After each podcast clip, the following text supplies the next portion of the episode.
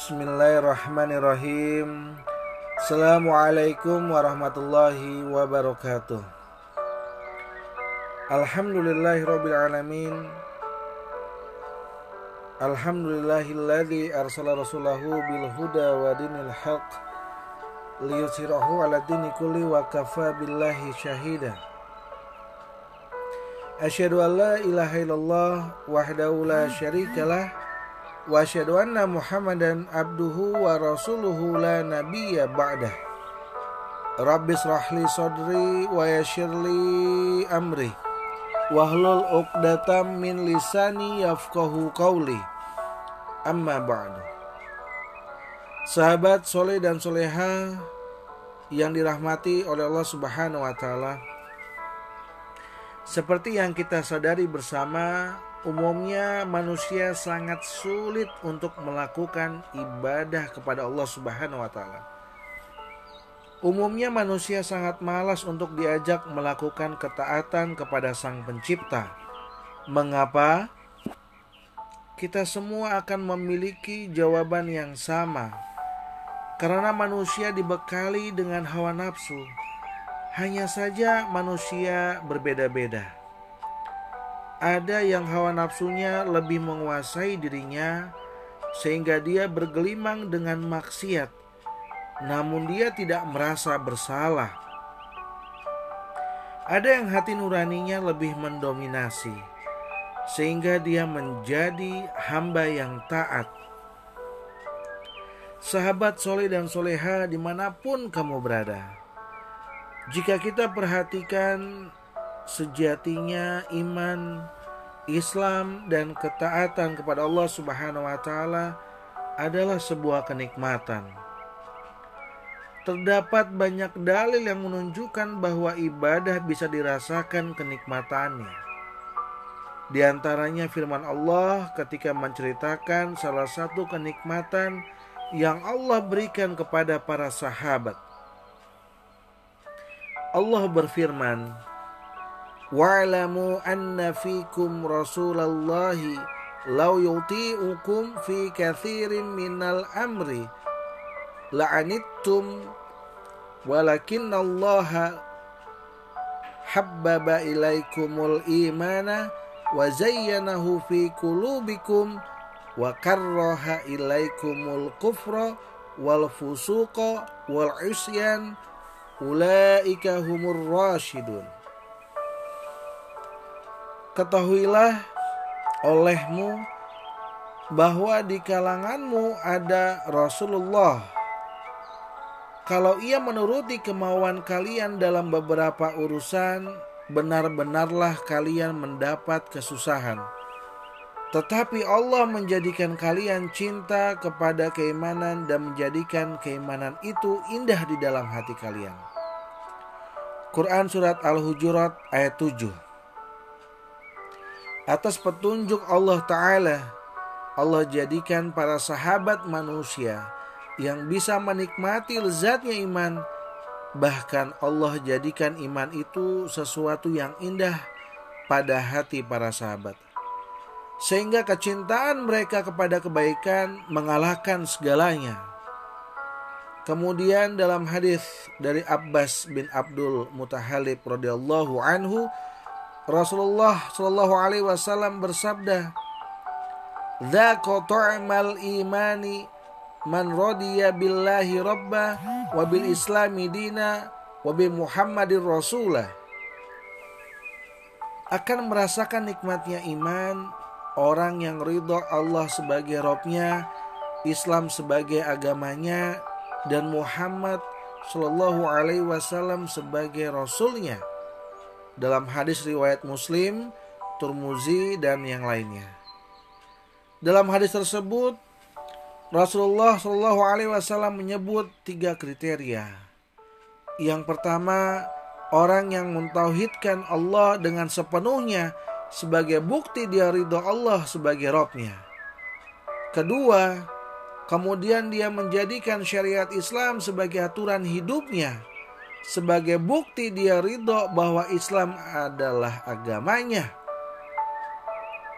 Yang ketiga, dan dia mengikuti petunjuk Rasulullah Shallallahu Alaihi Wasallam dalam hidupnya.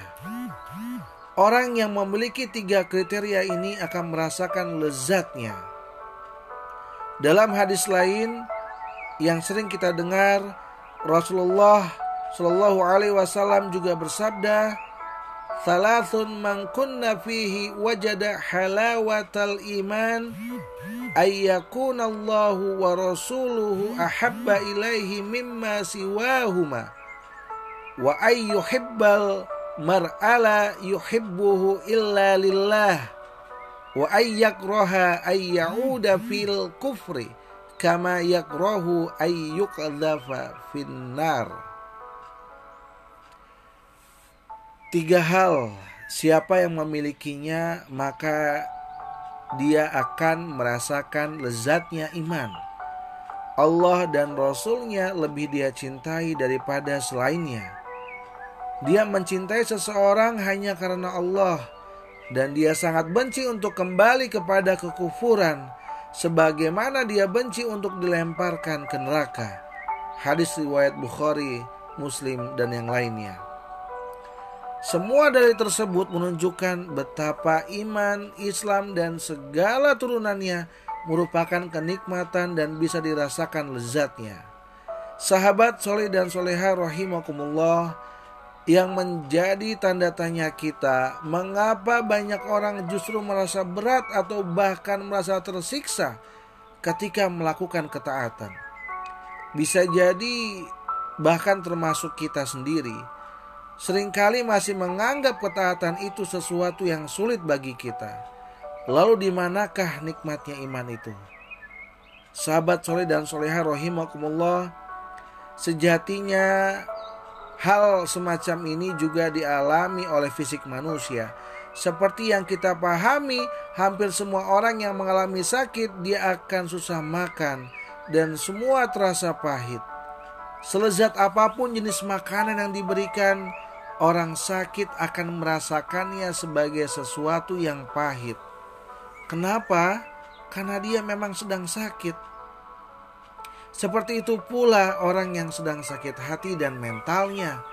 Selezat apa pun nutrisi yang diberikan, dia akan merasakan pahit dan berusaha menolaknya. Dengan ini, kita bisa menemukan jawaban mengapa banyak orang tidak merasakan nikmatnya iman karena kebanyakan manusia hati dan jiwanya sedang sakit.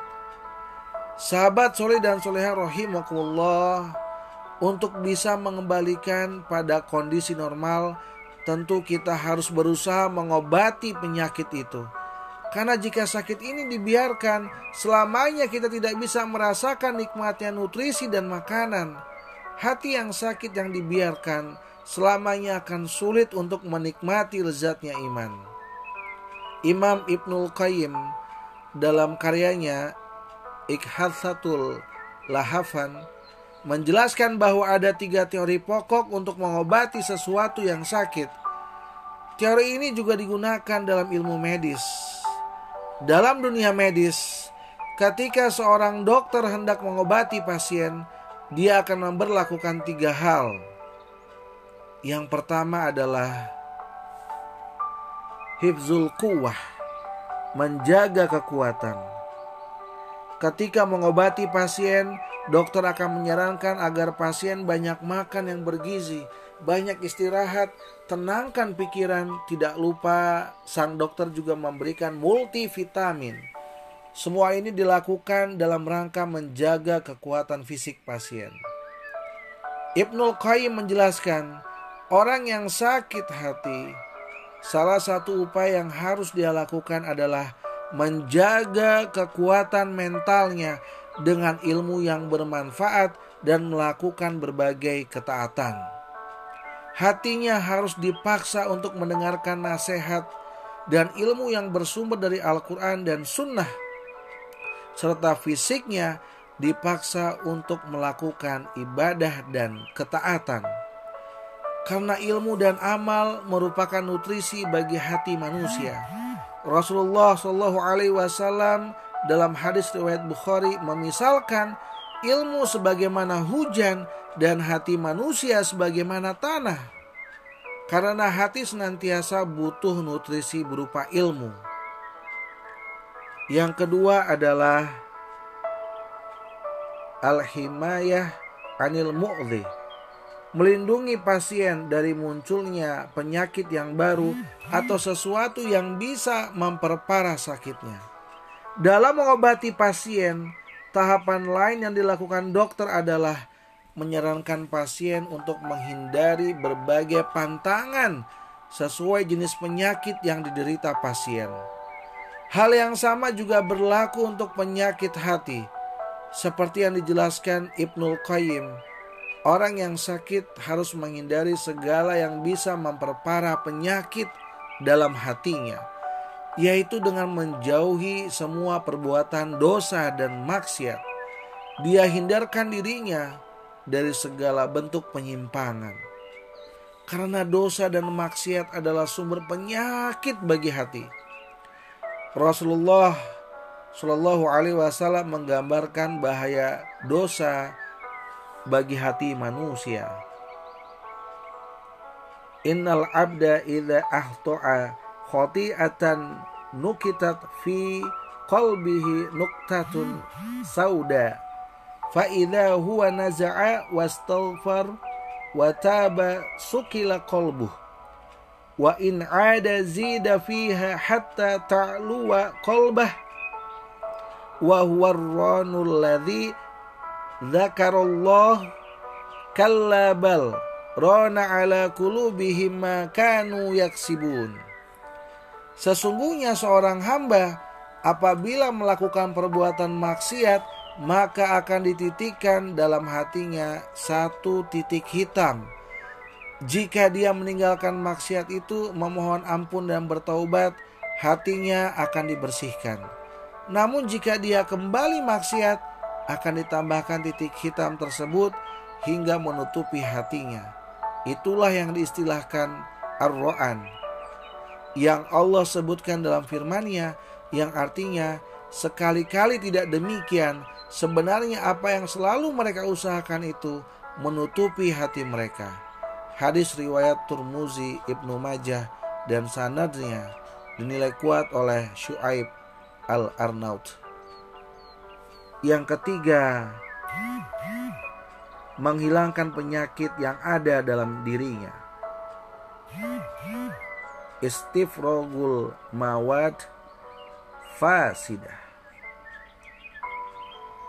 Tahapan terakhir yang tadi disebutkan.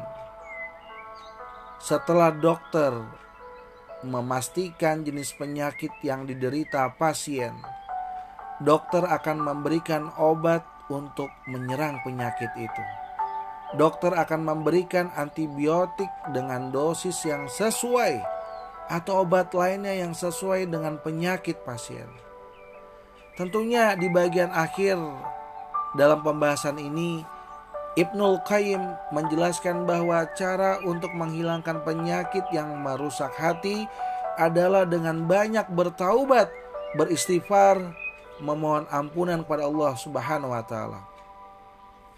Jika kesalahan itu harus ditutupi dengan membayar kafarah, maka dia siap membayarnya. Jika terkait dengan hak orang lain, dia pun siap dengan meminta maaf kepadanya.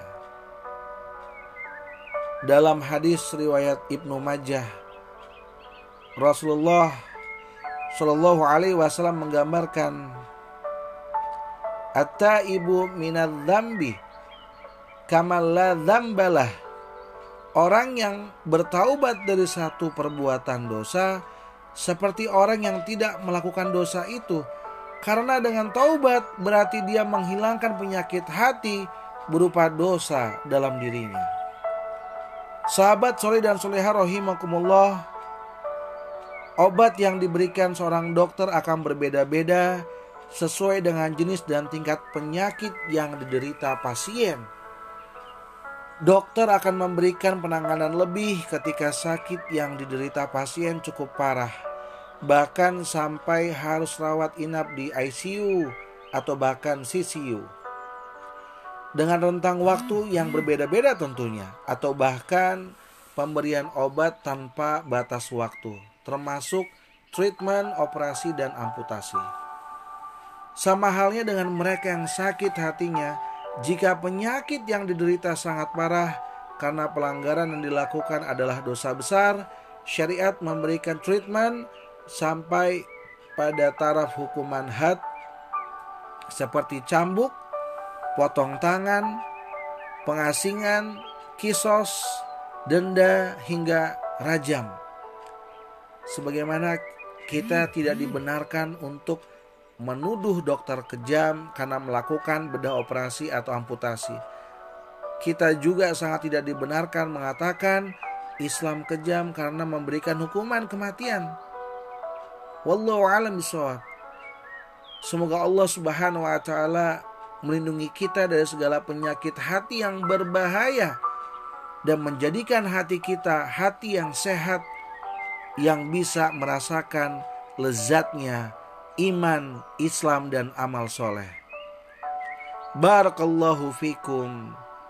Semoga bisa diambil ibrohnya karena ini adalah tausiah Ramadan untuk kita semua.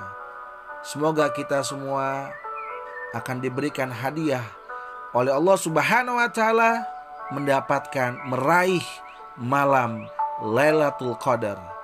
Semoga itu menjadi impian untuk kita semua sebagai muslim, muslimah, mukmin, mukminah yang sejati. Subhanakallah wa bihamdika asyhadu an la ilaha illa anta astaghfiruka wa atubu ilaih.